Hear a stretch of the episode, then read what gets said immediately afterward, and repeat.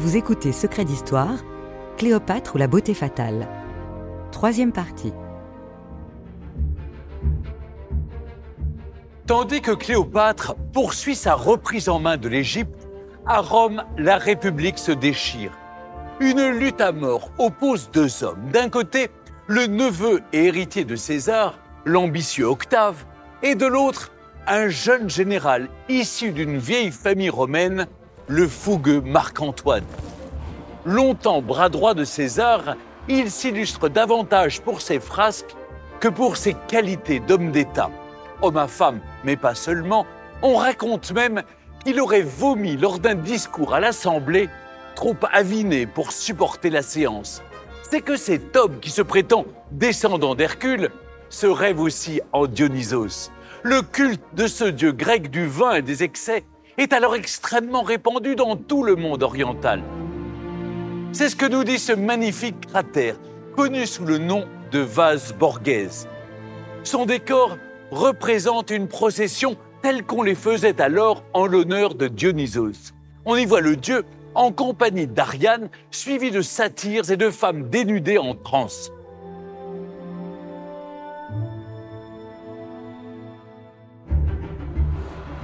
On sait que lorsque Marc-Antoine débarque au sud de l'actuelle Turquie, il reçoit un accueil de ce type par les habitants qui voient en lui un dieu vivant.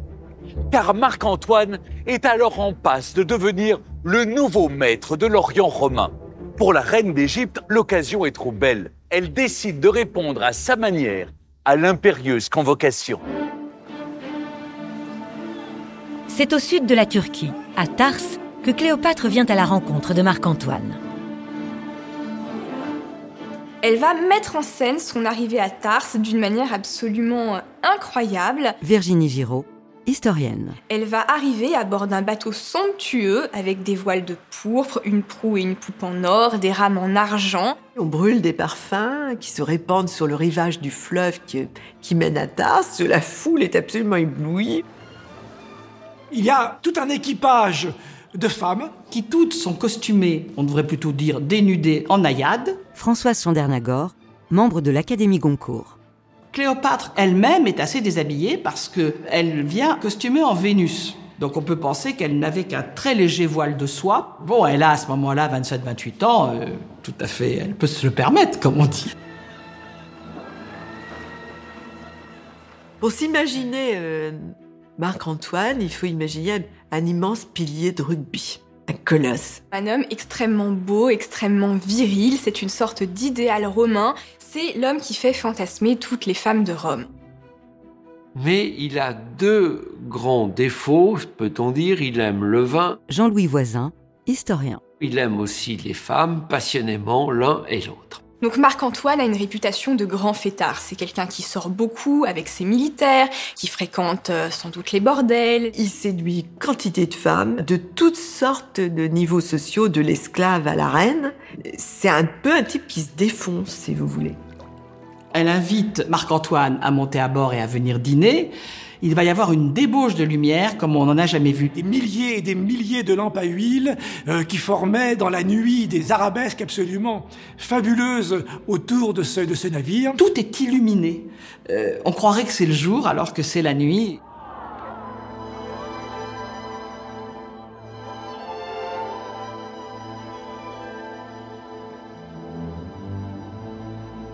Et il s'aperçoit que cette femme est une femme éblouissante.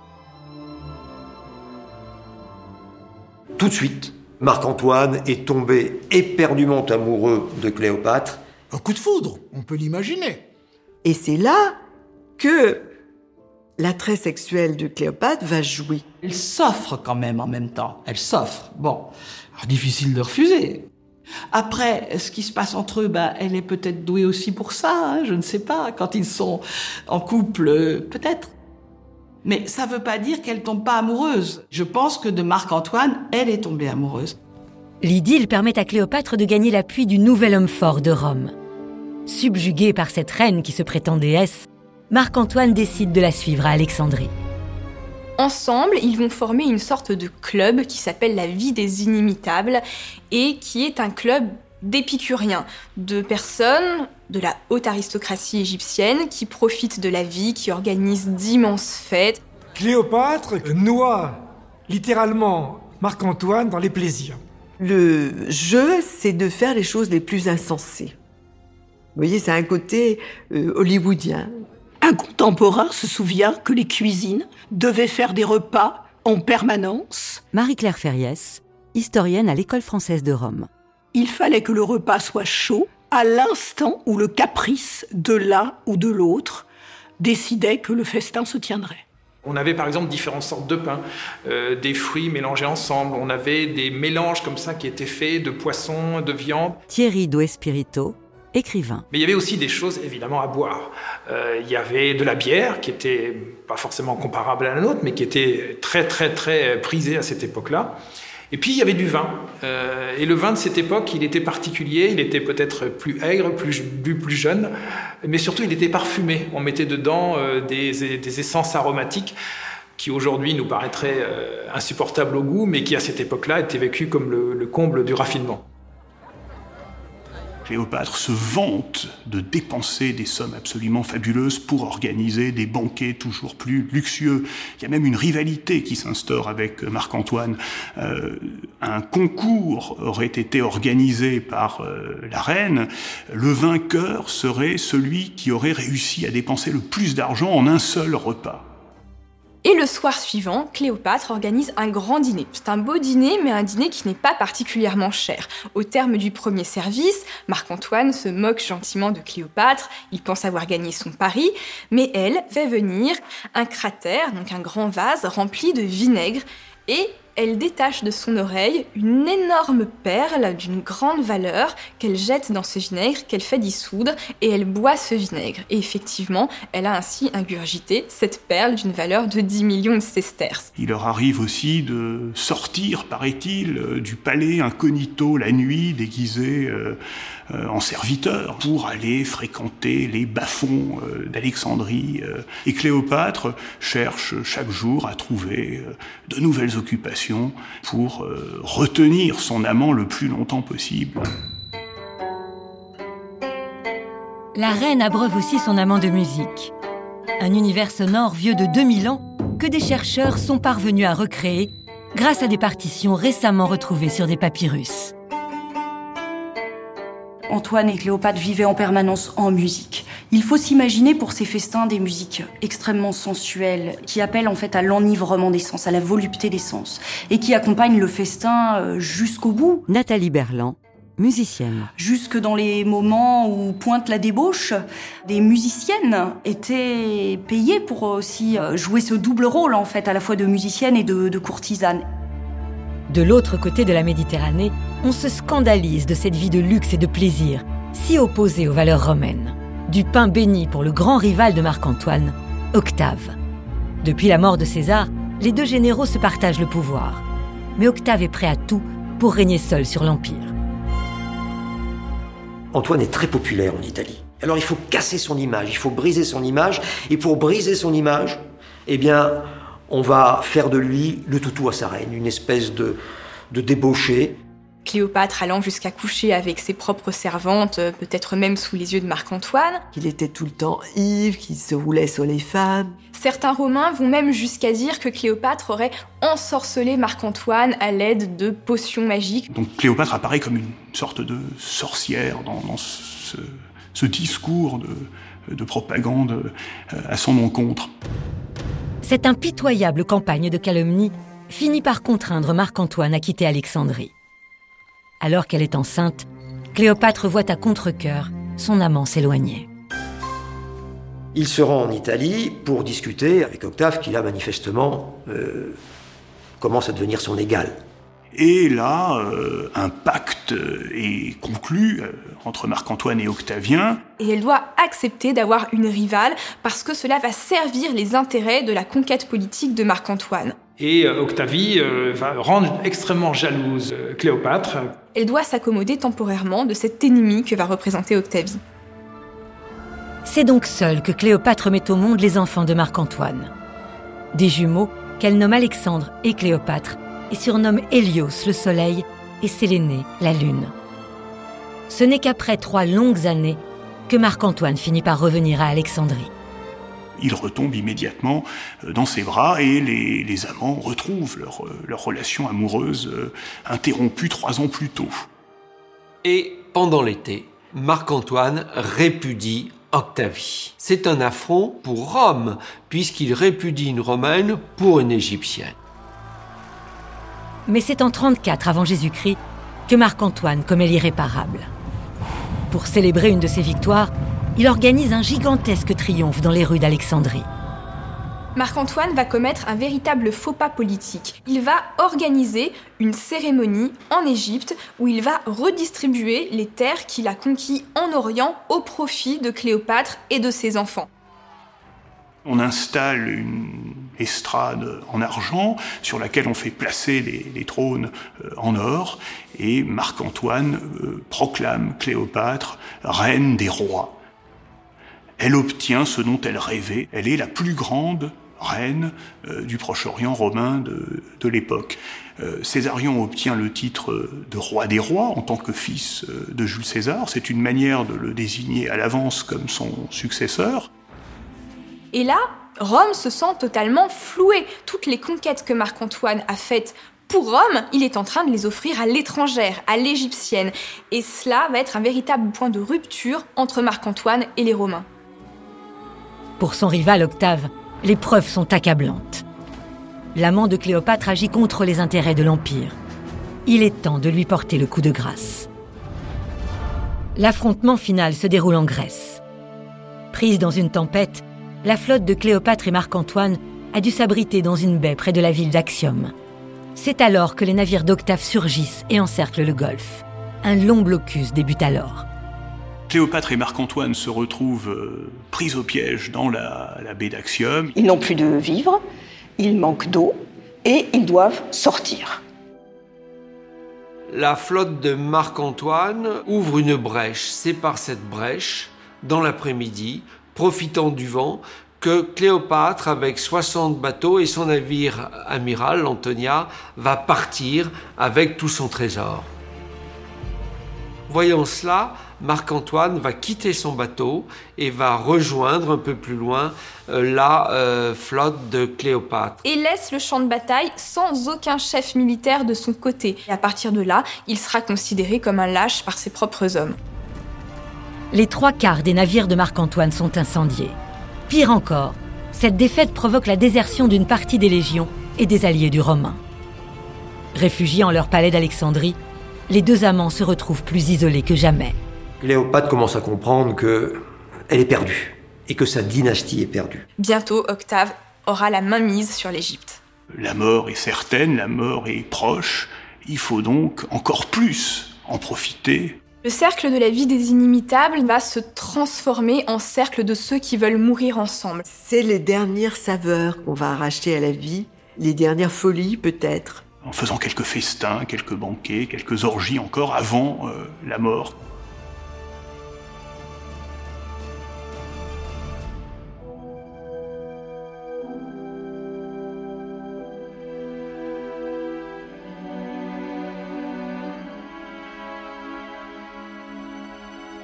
Ceux qui veulent mourir ensemble. Aujourd'hui encore, le sens exact de ce cercle morbide créé par Cléopâtre et Marc-Antoine reste un mystère. Pour tenter un début d'explication, il faut se replonger plus de 2000 ans en arrière et s'intéresser à la place de la mort dans l'Antiquité. Qu'ils soient égyptiens, grecs ou romains, les contemporains de Cléopâtre croient tous à l'existence d'une vie dans l'au-delà. Mais en Égypte, cette croyance prend depuis toujours une forme particulière. La période du règne de Cléopâtre correspond à l'apogée des techniques d'embaumement. Cette momie particulièrement bien conservée, c'est celle d'un homme ayant vécu sous la dynastie des Ptolémées. On est tout de suite frappé par la disposition impeccable des bandelettes de lin qui frôlent même l'œuvre d'art au niveau du visage. Et que dire de ces scènes peintes au pied de la momie, on y reconnaît le dieu funéraire à tête de chien, Anubis. Quant aux techniques de préparation du corps proprement dites, elles sont elles aussi parfaitement au point. Après avoir retiré le cerveau et les viscères placés dans ces vases canopes, le corps est lavé et séché parfois jusqu'à 70 jours. C'est alors seulement que le défunt peut affronter son passage vers le royaume des morts.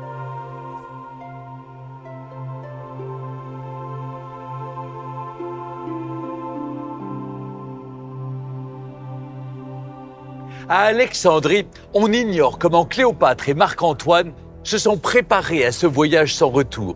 Alors que les troupes d'Octave marchent sur la ville, le destin des deux amants semble en effet déjà scellé. Mais Cléopâtre n'est pas femme à se rendre si facilement et les Romains vont bientôt la prendre à leurs dépens. À l'approche d'Octave, Cléopâtre se retranche seule dans le mausolée qu'elle possède près du palais.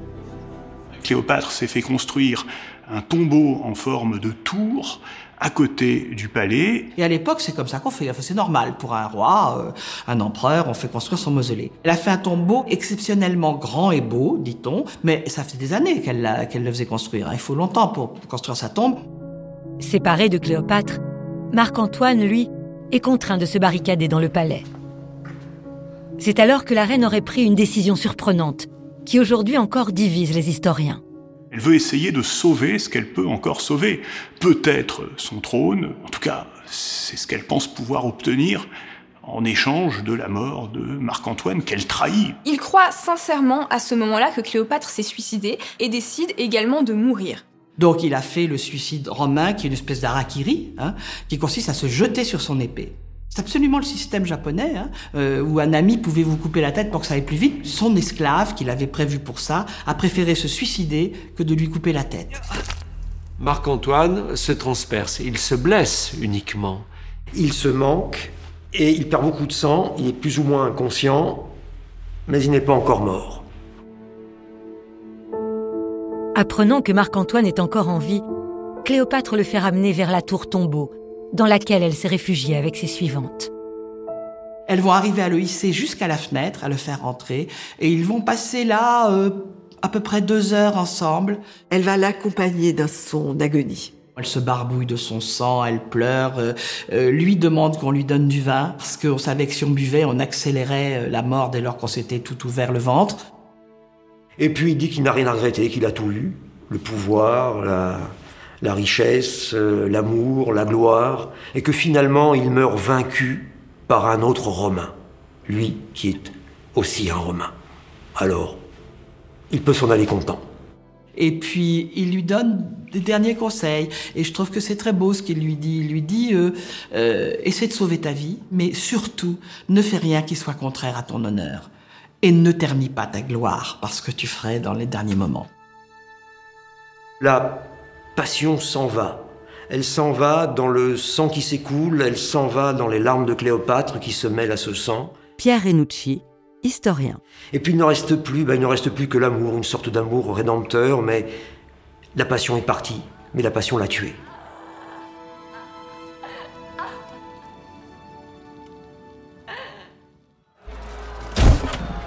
C'est alors qu'Octave arrive aux portes du mausolée. Il veut absolument s'emparer de la reine et de son trésor. Derrière les portes, Cléopâtre n'est pas décidée à se rendre. Depuis déjà plusieurs jours, Cléopâtre faisait mettre dans son tombeau toutes ses richesses, en or, en argent, euh, en ivoire, en ébène, tout ce qu'elle a de plus beau, dans le mausolée, avec l'idée de faire un chantage à Octave. Si tu cherches à me faire un mauvais sort, je me tue et je mets le feu à tout. Ça, c'est très embêtant pour Octave. Pourquoi? Parce qu'Octave a besoin de liquidité immédiatement, tout de suite, pour solder ses troupes. Et pendant qu'elle est occupée à négocier, les hommes de Octave parviennent à s'introduire dans le mausolée. Elle se jette sur son glaive pour euh, se, s'en percer le cœur, mais le général romain qui rentre là arrête son bras. Et elle devient ainsi la prisonnière d'Octave dans son propre pays, à Alexandrie. Une redoutable partie d'échecs débute alors entre Octave et l'opiniâtre reine d'Égypte. À 39 ans, Cléopâtre est prête à tout pour sauver sa vie et celle de ses enfants. Octave n'est pas un homme à femme comme l'étaient Jules César et Marc-Antoine. Elle ne peut pas jouer de sa féminité pour le maîtriser. Alors elle tente un autre moyen. Elle va chercher à l'apitoyer. Elle va entamer un jeu de dupe. Elle apparaît dans des vêtements négligés, les cheveux épars. Elle va jouer sur ce côté veuve éplorée, euh, mère inquiète pour ses enfants, et elle va le supplier en permanence. Octave est un homme impitoyable, il ne cédera pas. Euh, dès lors, euh, elle a compris pourquoi le vainqueur l'a gardé en vie. Il veut l'humilier à Rome lors de la cérémonie de son triomphe. Ce sera le clou de son spectacle. Elle demande l'autorisation de faire des funérailles, euh, de belles funérailles à Antoine, ce qu'elle fait. Euh, il l'autorise. Je te rejoindrai bientôt.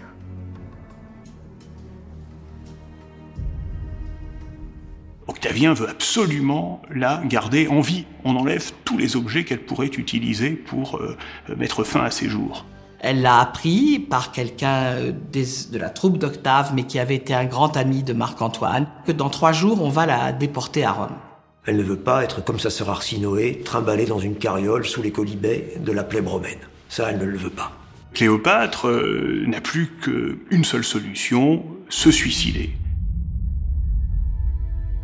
Elle avait demandé simplement euh, aux gardes à pouvoir prendre un bain et à faire un très bon dîner. Et elle se part, et, ça n'étonne personne euh, parmi les gardes romains, parce que c'est une femme qui a toujours eu le souci de, du spectacle, de sa parure, de son apparence, etc. La reine se fait alors apporter un panier de figues pour son dîner. Sous les fruits, un serpent est soigneusement dissimulé. Cléopâtre aurait plongé euh, sa main euh, au milieu des, des fruits et euh, le serpent mord trois fois. Il mord d'abord Cléopâtre, puis ses deux suivantes. Elle va, au moment où elle se donne la mort, envoyer une lettre à Octave en disant euh, Je te demande, euh, en grâce, de me faire enterrer à côté de Marc-Antoine. Octave, lisant ça, se précipite. Et nous dit-on, trouve la reine morte sur son lit, habillée en majesté. Elle meurt en pharaon, en reine libre. Et superbe dans la mort pour frapper les esprits. C'est-à-dire que jusque dans la mort, elle aurait soigné la communication, dirons-nous de nos jours. Elle est comme une sorte de tableau que l'on va pouvoir contempler. Elle s'offre comme ça à voir à Octave qui va venir découvrir la reine morte et voir finalement ce si beau butin qui lui échappe. Mais la dernière reine d'Égypte est-elle réellement morte de la morsure d'un serpent? D'autres sources parlent en effet de poison, et l'on peut douter qu'un seul reptile puisse tuer trois femmes si rapidement. On ne saura sans doute jamais les causes exactes du décès de Cléopâtre, d'autant que son corps inhumé aux côtés de Marc-Antoine n'a jamais été retrouvé. Pour ses enfants, sa disparition est en tout cas lourde de conséquences. Octave les expédie à Rome à l'exception du jeune Césarion qu'il fait égorger. En assassinant le jeune héritier, il met ainsi un terme à la dernière dynastie de pharaons indépendants du pays. La haine d'Octave a euh, obéi à une violence euh, inouïe. Elle a été constante et elle a contaminé la plupart des poètes romains, par exemple, ou des historiens. Et finalement, elle a été complètement contre-productive, comme l'est très souvent la haine. Paradoxalement, c'est la propagande d'Octave, c'est le discours très négatif des Romains, traitant Cléopâtre de prostituée, euh, de, de femme fatale, de sorcière, qui ont contribué à créer le mythe de Cléopâtre. Un homme va contribuer plus qu'aucun autre à la construction de cette image mythique de Cléopâtre. Au XVIIe siècle, le dramaturge anglais William Shakespeare adapte les aventures de la reine avec Marc-Antoine et en fait une inoubliable tragédie. Et à partir de ce moment-là, c'est une gloire littéraire. Elle enflamme tout le monde. Elle va enflammer Pascal qui parlera de son nez qui a changé la face du monde. il va y avoir toutes sortes de pièces de théâtre. Il y a toute une série de thèmes euh, fascinants. La débauche, euh, euh, le sexe, la mort aussi, hein, sa mort qui reste mystérieuse. Elle a fasciné des générations d'écrivains, d'artistes. Michel Chauveau, égyptologue. Le nombre de tableaux qui représentent Cléopâtre depuis le XVIe siècle jusqu'au XXe. Et puis enfin, le cinéma muet où diverses stars vont se succéder pour euh, illustrer la femme euh, vénéneuse. C'est la vampe. Le cinéma voit en Cléopâtre d'abord des amours romanesques. C'est une série, c'est un feuilleton. Simplement, ici, les amours romanesques sont un peu plus compliqués puisqu'il y a deux hommes. Claude Aziza, historien. Deux hommes et une femme, mais deux hommes successivement. Et ensuite, peu à peu, le cinéma va trouver dans Cléopâtre une espèce d'héroïne qui va lui permettre de raconter une grande histoire d'amour. Mais c'est un film qui forge à tout jamais le mythe de Cléopâtre. En 1964, le réalisateur Joseph Mankiewicz adapte à sa manière l'histoire de la dernière reine d'Égypte.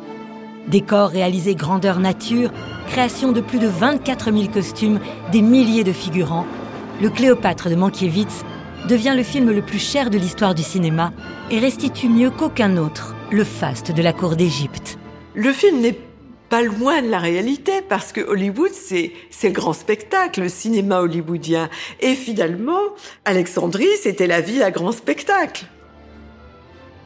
Mais il y a eu aussi un aspect qui a rejoint le mythe, c'est que Burton et Elizabeth Taylor, alors qu'ils jouaient le rôle des deux amants, sont tombés amoureux l'un de l'autre ça ajoute à la fascination qu'exerce euh, Cléopâtre, mais aussi ce couple, quoi. C'est des Roméo et Juliette qui ont vieilli, mais c'est quand même, il y a à côté tout de même Roméo et Juliette. On confond d'ailleurs dans l'imaginaire, à la fin du XXe siècle, Cléopâtre et euh, Elisabeth euh, Taylor. Elle a vraiment réussi à incarner la, la reine auprès du grand public. Et grâce à Hollywood, oh là, ça va être la gloire planétaire.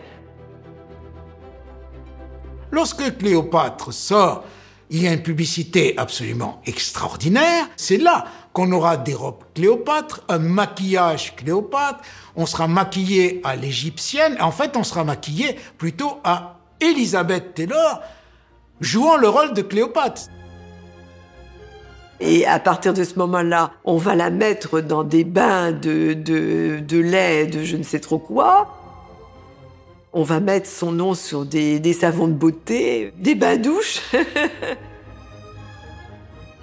chaque fois qu'il y a quelque chose de créé autour du mythe de Cléopâtre, ce mythe s'agrandit, s'élargit, s'enrichit.